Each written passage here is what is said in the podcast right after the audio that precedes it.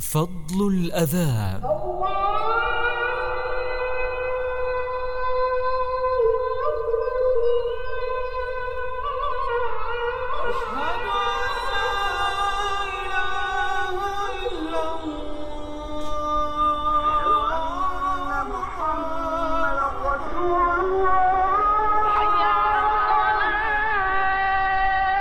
في كل مرة ينادي المنادي بالأذان تفتح لنا أبواب المسابقة إلى الخير.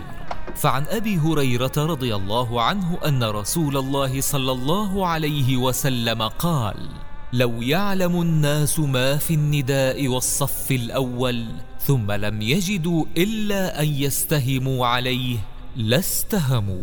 متفق عليه. حي على الفلاح.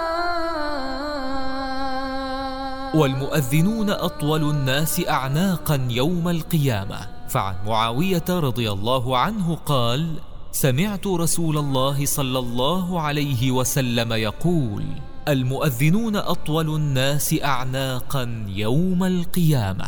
أخرجه مسلم.